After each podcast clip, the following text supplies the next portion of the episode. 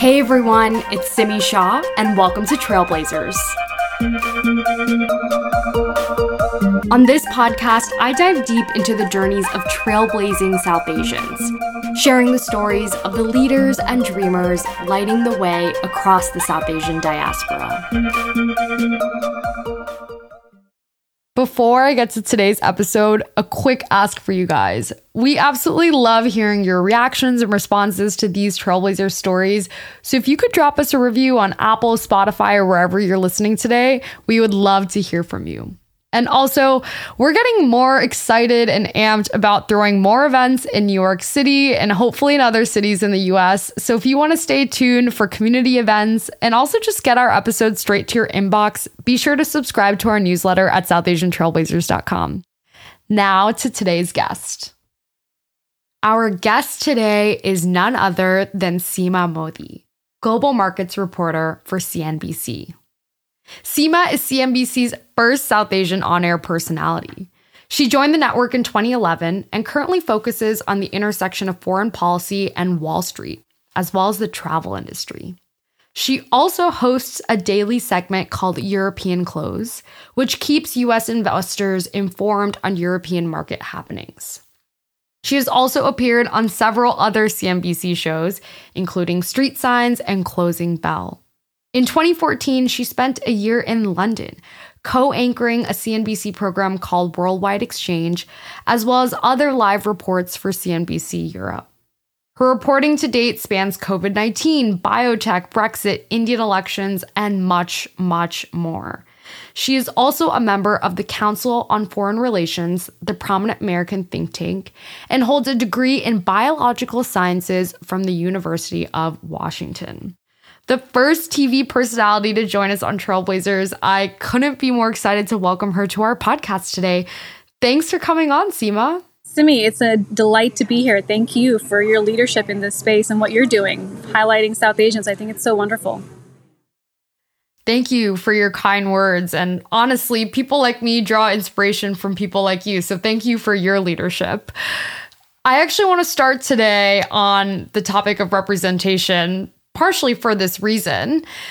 Not only did you become CNBC's first South Asian on air TV personality, but you were also a woman covering business news. And as we know, within journalism, business news tends to be very male dominated. Can you share a little bit about what it was like joining this network 11 years ago with that context in mind? Yeah, I think diversity across journalism has certainly improved over the past couple of years. And I think that's so important to have storytellers, diverse voices at the table to really tell these stories, whether it's politics, financial news, or geopolitics. I always owned my story. Even if I was one of the few, I made sure to own who I am, where I came from, and also use that as a way to tell powerful stories. So I think, if anything, being unique is a good thing. Allow yourself to stand out. And I think I've really stayed true to that as a journalist here in the US and even overseas when I was in India as the only American. I may have been Indian by nature, but being an American in the newsroom, I was once again the only one. And so I've found myself in those situations often, but I've tried to thrive in those moments, right? Use it as an asset versus as a hindrance. Absolutely. And I want to double click on your experience in India at CNBC TV 18, where you covered the country's economy and co anchored programs like Power Breakfast. It's interesting because you're born and raised in America, but you had this full circle moment of going back and starting your career in India. Was there something special about that? And can you speak a little bit to that experience? It was such a special experience, absolutely. And you're right. When I first was given the opportunity to work in India, my parents were like, What? We came to the US to give you a great opportunity. Here you are going back to India for this experience. But it was ironic and it actually turned out to be a wonderful experience. It allowed me to kickstart my career in journalism that one year on the ground in Mumbai working for CNBC TV 18. And I loved every minute of it. It's very different to be in India as a working professional in your 20s versus going to India with your parents for a wedding or shopping or what yep. Indian American families do here in America. Listen, it was also tough. India is chaotic in its own way. Financial news moves really fast. It's an economy that is also growing at an exponential speed. So, hitting the ground running, that was a challenge, but I also tried to use my own limited network to help me build sources and report on news within the financial world. Unlike my peers who grew up in India, they had really strong networks across the country, ranging from family members, folks they went to school with. I didn't have that. What I did have was a great American expat community that I was dialed into. And I really tried to use those individuals who were working in India to better understand the Indian investment landscape. And through that, I was able to build some really great contacts and over time report good stories, I think, that got the attention of folks even here in the US that led to this opportunity. Wow, super interesting. It almost sounds like because you were kickstarting your career in this environment that was less familiar to you, where you didn't have as many roots or as many connections, it forced you to be a little bit scrappier as a journalist and probably led you to be more successful down the line, aka today. Would you say that that's an accurate statement? Yeah, I think a lot of people like to say, oh, things just came easily. It did not come easily for me. I had to hustle, and I'm very proud of it. I'm very proud of the fact that you know, I put myself out there. There were challenges, there were failures, but I would wake up the next day and say, all right, brush it off, let's keep going. And I think, especially as a journalist, you got to have that work ethic and that again that hustle to be able to deliver a great story my uh, managing editor often says you're only as good as your last story right so the next day the question is what are you going to deliver and i felt that level of pressure early on and i think there's ways to manage that but i think it can also work in the right way and, and motivate you to keep delivering great content. Absolutely. I want to backtrack a little bit because in high school, you thought you were going to pursue medicine, it sounds like. At the University of Washington, you majored in biology. You decided that wasn't it, and then ended up working at Accenture, I believe. Can you walk me through your early career and how you ended up in journalism? Yeah, that was a crushing moment, right? To deliver the news to my parents who had their hopes and dreams set on their daughter becoming a doctor, but I had to quickly tell them in college that that was not going to be the case, you know, and sort of shattered their dreams in a little way. But looking back, it was sort of the best decision I made because you often have to follow your gut, even if the people who are closest to you are saying something different, if it doesn't feel right. I think following your heart is so important because I wasn't meant to be a doctor. However, I, what I think I gained from my pre med was a great sense of respect for research. I worked in research labs most summers at the University of Washington, including a summer internship in India and Bangalore my junior year. Wow. And so working with really dense research and then being able to extrapolate a story or a hypothesis, that's sort of what journalists do. And so, in a way, it kind of set me up for this career as a correspondent. Super interesting. And then, how did you get that initial opportunity at CNBC? Yeah, I was, after working in management consulting in San Francisco, really set on just making this journalism career a reality, applying to anyone and everyone, right? I was also very interested in working in India. And so this was an opportunity that came up, and I pitched it as yes, I may not know Indian news as well, but I come in with a great business acumen, and I think I'll be able to provide something unique to your network. And they took a shot, and I moved to India, and then the rest was history. Wow. And now, obviously, there's different types of journalism, right? There's print, there's broadcast, there's also people that work on the production side of things. Did you know that going on air was going to be your end goal, or were you just trying to break in? No, absolutely not. Just wanted to break in. Being a writer, being some type of content producer was the goal. I just really wanted to be a storyteller. Over time, after filing some stories, I was given the opportunity to come on air a couple times, and that sort of led to more opportunities. But yeah, and I think even now, as a multimedia reporter, TV, we know ratings are down across the board. This next generation, they're using social media and their phone to consume news. So, as much as I am a TV correspondent, I think we all think of ourselves now as multimedia journalists who not only have TV as one sort of stage that they share their content on, but it's really important to then use Twitter and other mm. outlets to get your stories out because that's just how this fast paced environment works these days. Yeah, that's super interesting. I'm curious, having been in this space for over a decade, does it ever feel overwhelming with the pace at which things are moving and how many platforms you have to be spread across at any given time? It can be overwhelming, but honestly, I think with any job, you just get used to it, right? I wake up every day with two phones, looking at both of them at the same time. My husband always thinks I'm crazy. One phone is talking to a source, the other, I'm going back and forth with my editor on the story that I'm going to offer today. But it's a delicate dance and it's kind of beautiful and chaotic in its own way. You make it work and by the time it's 8:15, you're on the editorial call pitching story and telling producers why they should put you on. Market opens at 9:30. You're at your desk, and um, yeah, it can be a little challenging at times, but I think over time you get used to it, and it becomes like a nice flow, a nice routine over time. Wow. Can you walk us through what a day in your life looks like, just based on what you've already started to describe? I mean, it does seem pretty involved and intense, but also exciting. It is exciting. I think that's sort of how I approach a day in the life of a reporter because you wake up early, around 5 a.m. or earlier. You're checking your phone, you're reaching out to sources in the industry that you cover. I'm also talking to our team in the morning because news usually breaks around 5:30, 6 a.m. That's when press releases will start to go out. There's news from overnight that often can have a sizable impact on the performance of financial markets. So getting up to speed as to where Asia markets close, where Europe is trading, that can inform your reporting on which stocks or sectors could be moving in your area of focus once the markets open here in the US. So, yeah, as a journalist, you don't sleep a lot, but I think over time, as you grow your Rolodex of individuals who you speak to, you become much more aware and can anticipate the news that's going to happen.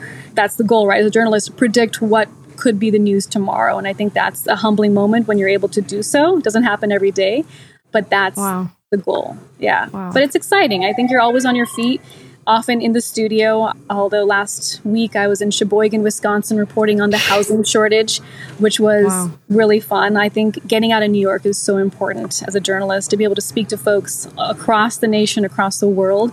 Because you got to understand who your audience is and also hear their story, especially when it comes to mm. economy right now. We're in a tough moment, and I think the more people you can speak to and get their story, what they're experiencing, the better.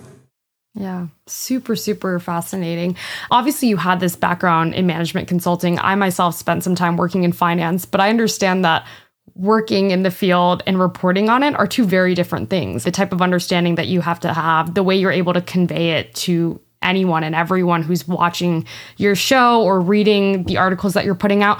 Was that a steep learning curve for you? Yes, I think that's a great point. Financial news is not easy. It can be, yeah. as you know, complicated, complex, not easy to simplify. But honestly, Simi, that's one of my biggest goals. And I think something I try to bring to the table, which is decoding a lot of the financial news, making it easier to understand. You're simplifying it in a way, but you're also making it personable and digestible for the audience because when we're on CNBC, we're not just speaking to investors on Wall Street. We're speaking to folks across America who have a portfolio, a 401k. They want to know what their portfolio is going to look like tomorrow or by the end of the year. Absolutely. And with this type of market volatility, you've got to be able to provide them accurate news and help them understand okay, the jobs data just came out, but the market is down. Here's why. So being able to extrapolate the data and make sense of it, that definitely takes time. And I'm thankful to be around a great team here that provides great support, but also people who, over time, economists who I've befriended, folks on Wall Street who have helped me become smarter and a better reporter because that's key. You got to be able to simplify and be able to tell everyone what the news is. A banker on Wall Street, your mom, that's the success of a real reporter, someone who can tell the news to anyone. Absolutely, I agree. Okay, so you kickstarted your career at CNBC TV 18 in India, and then you eventually pivoted to CNBC Europe. Can you speak to how you made that transition? What doors sort of were open for you along the way? Yeah, so after I was in India, I got an opportunity to work in New York as a full time correspondent with CNBC, but I still had that burning desire to work overseas. I think once you work at a foreign bureau, it's hard to leave because it's such an exciting environment to be around. So I think I always made my interest known internally about my love for foreign affairs and being overseas. So when the opportunity presented itself to work as a European correspondent with CNBC in London and also co anchor our only truly international show, which was Worldwide Exchange, I really jumped at the opportunity and it was an amazing experience. I think London is one of the most special cities, extremely cosmopolitan, but more importantly, the news content is extremely diverse. You know, I think here in the US, we only cover international affairs when it's a crisis. In London, yeah. I'm sure you know, the front page is what's happening in Nigeria, Russia, UK election, and the latest news in India. I mean, it's so geographically diverse that it makes it really exciting to be there and you learn a lot. Yeah. So love that experience and over time then came back to New York. Yeah. I really appreciate that sentiment in particular because in the times that I've spent time abroad, either working or living, I've noted that I'm much more in tune with what's going on around the world because that's more of the culture in other places versus the US tends to be very US centric or Eurocentric, except in instances where, like you said, there's a crisis or catastrophe going on. Well, I think that also comes from our culture as daughters of immigrants who grew up overseas. We naturally Absolutely. are inclined to pay attention to the news happening not just in India, but in other countries. It just comes with the cultural background, this curiosity about what's happening around the world. And you're right, I think our educational system here in the US also needs to do a better job in dissecting foreign policy and world history to a greater extent. I don't know about you, Simi, but when I was a kid growing up and spending a couple months in India with cousins in New Delhi or Punjab, I was always fascinated by their level of knowledge, US history. They could name the first 12 presidents of the United States. I can't do that right now. I think it just goes to show how there's significant room for improvement when it comes Absolutely. to Americans and their knowledge of world history. And it'll happen over time, hopefully. I hope so. I feel very similarly. I mean, even I ask very basic questions to my parents about India's government system and their legislative process.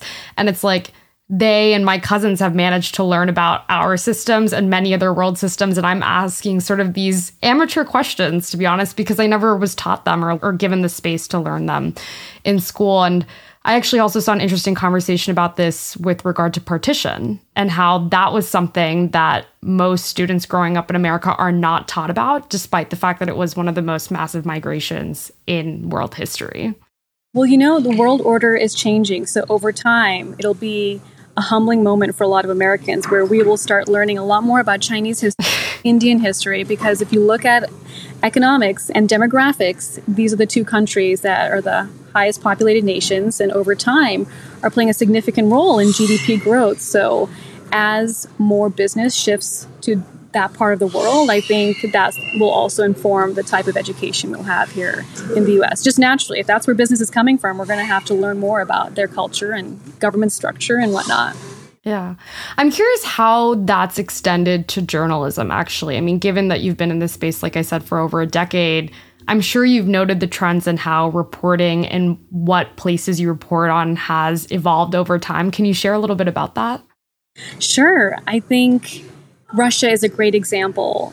I think our American audience, and humbly speaking, even as myself as a journalist, didn't have that much knowledge about their government structure, their economy. I knew the basics, but I think when you have a war that takes place, you suddenly have to become a mini expert on a region and an issue that is suddenly become uh, now on the world stage. So, in those moments, I think you have to be able to surround yourself with people who you can easily tap on and say, All right, you are the Russia expert. What do I need to know?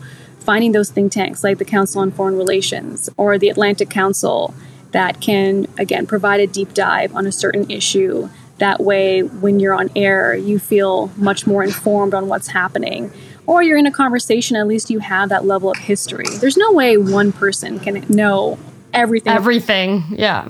Right? But when there's a current affair that suddenly becomes the biggest news, having that level of historical context is so key to providing accurate reporting and also just having a deeper investigative piece. And so, yeah, there are moments in time where you suddenly It's kind of like crash course on on Russia, crash course on oil when it starts to, you know, hit $110 a barrel. There are moments where you kind of have to put in those extra hours to ensure that next day when you wake up, you know that you're coming from an informed place. It's very obvious that you're super plugged in and on top of all the current events that are going on and what you need to know about when. But you're still one of the few on air South Asian personalities and few women in leading business news. What do you think it is that over the course of your career has really set you apart? I would say what set me apart was, again, owning my story. I think it's very easy when you're a minority and you're one of the few people in a room that looks the way you do.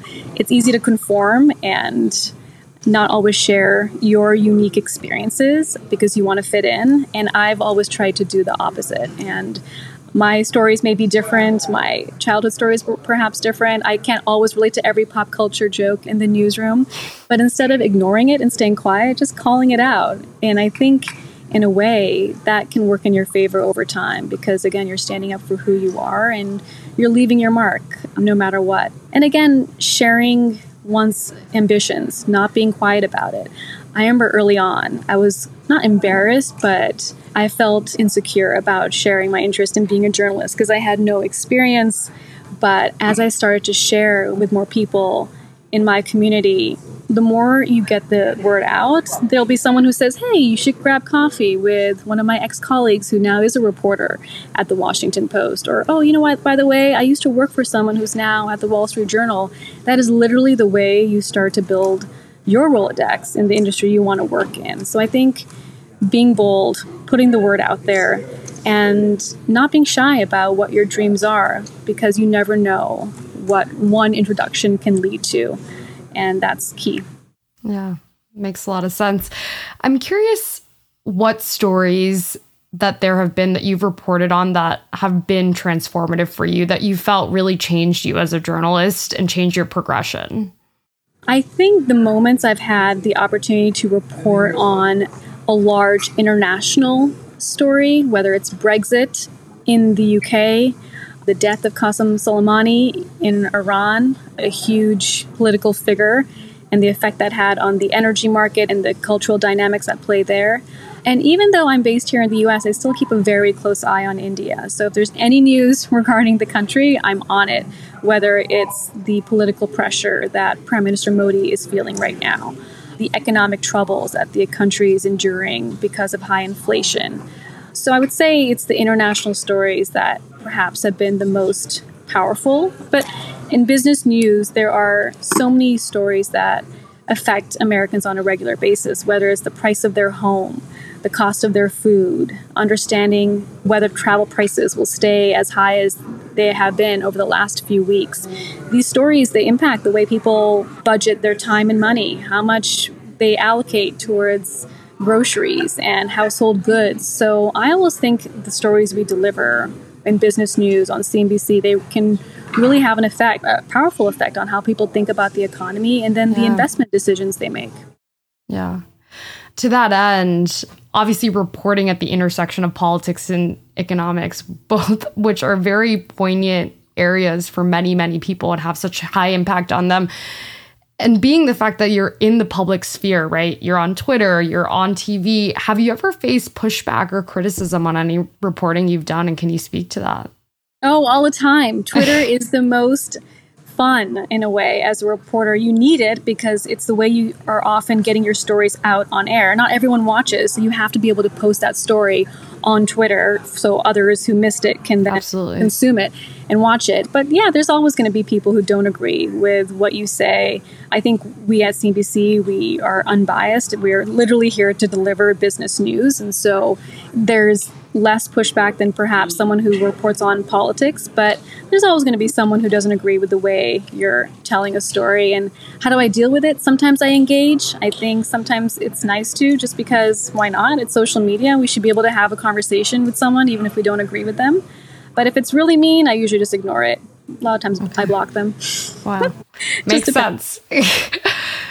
so you've been able to meet and interview many, many world renowned leaders throughout your career Richard Branson, Shinzo Abe, just to name two of a million. Have there been any particularly memorable moments or conversations you've had? Yeah, I feel fortunate that I've had, through hustle and hard work, being able to develop sort of a Rolodex of CEOs and confidants who I speak to regularly, whether it's on air or off air, who can provide a, a detailed real view on the economy, corporate America, bigger issues like Roe versus Wade. How should CEOs respond?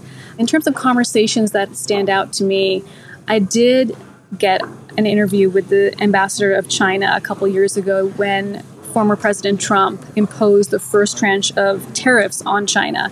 And the market was responding in a very big way. Stocks were down a lot. And that interview was sort of the first time, one of the first times, someone from the Chinese party spoke to US media. Wow. And I think the comments were powerful and they provided some great context to what was happening at the time. So that was pretty cool. I recently interviewed the CEO of Marriott who talked about just the immense spending we're seeing in, in, the luxury travel sector, which I think is just fascinating when you think about the higher income American and how much wealth they've accumulated over the last two years, given the outperformance in the stock market. But whether that can last now that inflation is rampant and doesn't seem to be going away. So it really depends on the person. I also loved the uh, conversation I had with Indra Nooyi a couple months ago. That was a heartfelt beautiful story Absolutely. shared, also profiling her book and her rise and incredible success. So it depends on the day, but there's always someone interesting to talk to. Yeah. Yeah. I want to spend a second on that because in that instance, it was you, it was Reshma Saujani, and of course it was Indra. What a powerful room to be in and see three successful South Asian women having this conversation. I'm curious in what ways being able to build those connections with other South Asian leaders, especially with the rise we've seen in the C suite over the past number of years, has impacted you and your reporting and what stories you've been able to bring to the table? I think it's significant to see the number of CEOs who are of South Asian descent now leading some of the most powerful companies across corporate America Alphabet, Microsoft, MasterCard, Micron, there are so many, and I think it just speaks to what this community has been able to build over time, but also just some really incredible, successful people who have been able to show that they're worth it and now in very important positions at some of the most powerful companies. And so, curious to track their progress as CEOs and what they're able to make of it. I think the CEO of FedEx, Raj Subramaniam, really interesting timing and business that FedEx is trying to build as it deals with competition from Amazon. So every yeah. CEO has their own challenges. They may be CEO now, but the question is how do they outperform? And I think as a reporter, yeah, I'm very keen on following their progress and reporting on it. But in general, just seeing the diversity across the workplace, I think it's great. I think it's very encouraging. I don't know about you, but for the next generation to see this level of oh, yeah. representation. Growing up, there was only Indra Nooyi and Ajay Banga for me. I'm a little older than you. But now to see so many in the C suite, that's highly encouraging. And I think it's going to have a really positive effect on corporate America. And I mean, that's honestly, frankly, why we do what we do with Trailblazers, right? Is to help the next generation and honestly, generations of South Asians see who's out there. Because oftentimes, obviously, we hear these big names, but there are other people, not just within corporate America, but beyond that space who are doing incredible things like yourself. It's great. As you were rising, I'm sure representation of South Asians in journalism was much more minimal than it is now. Have you been able to forge connections with other South Asian journalists? And what has it been like being a minority in this space, particularly within business journalism? Yeah, I think there is this sense of camaraderie you know, amongst those of us who are journalists and happen to be South Asian because there's not many. It's definitely growing. So there is a sense of pride. And there was a group of us when I first joined CNBC, Wall Street Journal. We would all get together and oh, wow. share our stories. I need to get back in touch with that group. But yeah, I think the journalists who are South Asian definitely try to help one another out. If we've got an interesting source or a story that doesn't fit our respective beat, sending an e intro, seeing if they're interested. There's always ways I think our community can work together. And then even to our previous conversation on Wall Street to see so much more diversity there's times where you bump into someone at a birthday party or you know now the more people we have from our community represented across journalism the financial landscape there's just more areas for networking and building a community in general.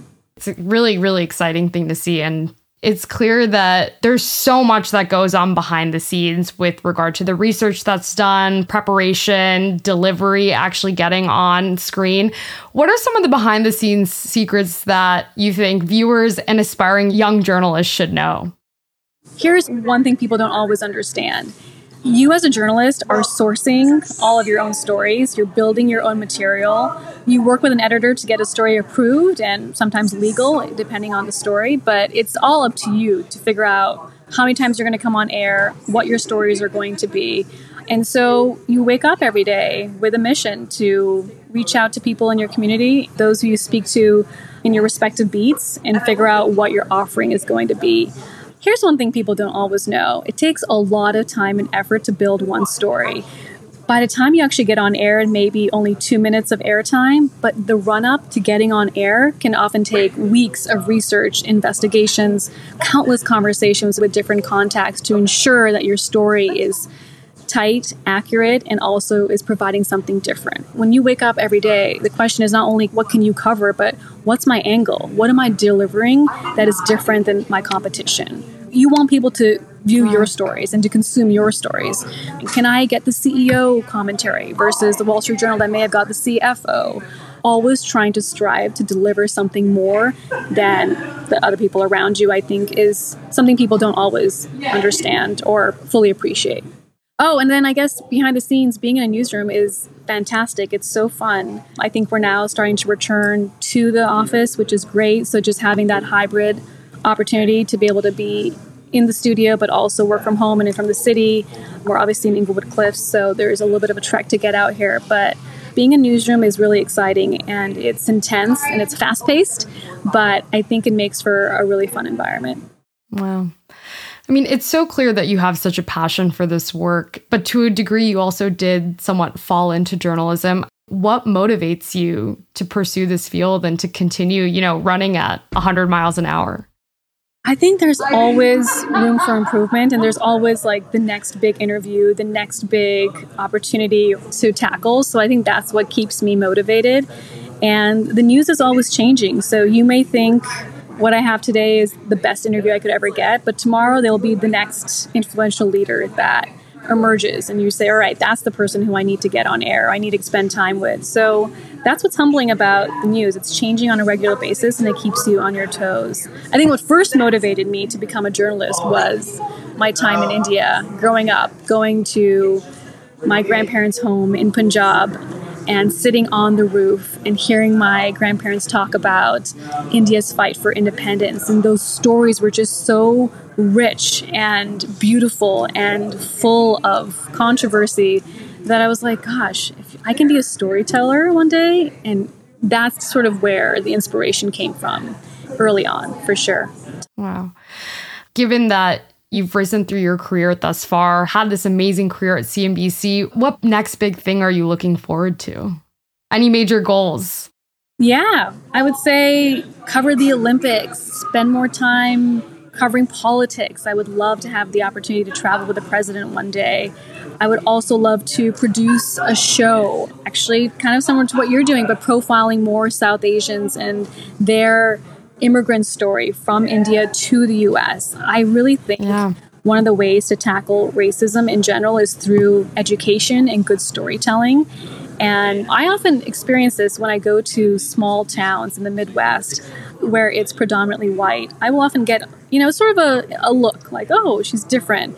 But the minute I actually just talk to them and explain who I am and what I'm in town for, they just open up and are so willing to talk. Wow. And I think it just tells me that racism is just it comes from people not fully understanding who that other person is. And I think through good storytelling and good shows, you can get people to tune in and say, you know what, we're not that different. And that could perhaps break down some boundaries. So, would love to work on a broader show on that at, at some point. But as a journalist, just keep rocking it, keep going.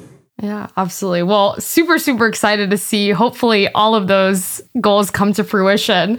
The last question I have for you is given that you've carved out this incredible career trajectory, what advice do you have for young South Asians who, you know, might have gotten started and not necessarily in the exact career path that was meant for them or who want to more seriously pursue media and journalism as you have? It's okay to try a career and decide it's not for you. Failure actually can lead to great success. And being honest with yourself. I think as South Asians, there's a lot of pressure put on us to succeed and do extremely well.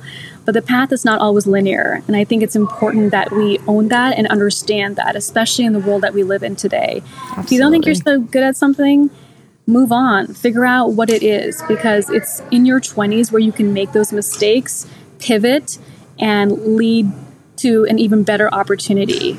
So I think trusting your gut, understanding it's okay to fail, pivot, taking those risks, especially in your 20s, I think is so key. And I would also say look for those opportunities to work overseas, whether as a journalist or not. Being in an environment where you're surrounded by a different culture, different people, can be truly enriching. And it can also lead to some great friends over time who are in different places in your life around the world. And you get married, and then you have built a community of people in different parts of the world, which can be kind of fun. So I think that I would say it also helped me mature a lot. I grew up, you know, in a small town in Portland, Oregon, and I think that time overseas just gave me much more perspective on life and you get to see how other people live their life and learn from it. I love that latter piece of advice because, like I said at the start, it really sounds like it jump started your career in many, many ways and made you a scrappier journalist who had this amazing hustle. Yeah, I think so too. I think saying yes to those opportunities early on, seeking them out is really key. And I think working and living overseas can give one a really unique perspective on life. And as a journalist, it helped me grow and helped me mature and see life from a different perspective, which if you want to be a well-rounded journalist or working professional, there's no better way of doing that than seeing the world and traveling and getting that experience. Definitely. Well, Seema, thank you so much for taking the time to share your story. It was so wonderful to see you again. And I'm so, so excited to have our listeners hear more about how you did what you did and what you're doing today, and to see, like I said, all the amazing things ahead for you. So happy to be here. Thanks for your time, Simi. Appreciate it. Thanks for joining us for today's episode. If you want to get new episodes straight to your inbox, subscribe to our newsletter at SouthAsianTrailblazers.com and follow us at South Asian Trailblazers on Instagram, Facebook, and LinkedIn.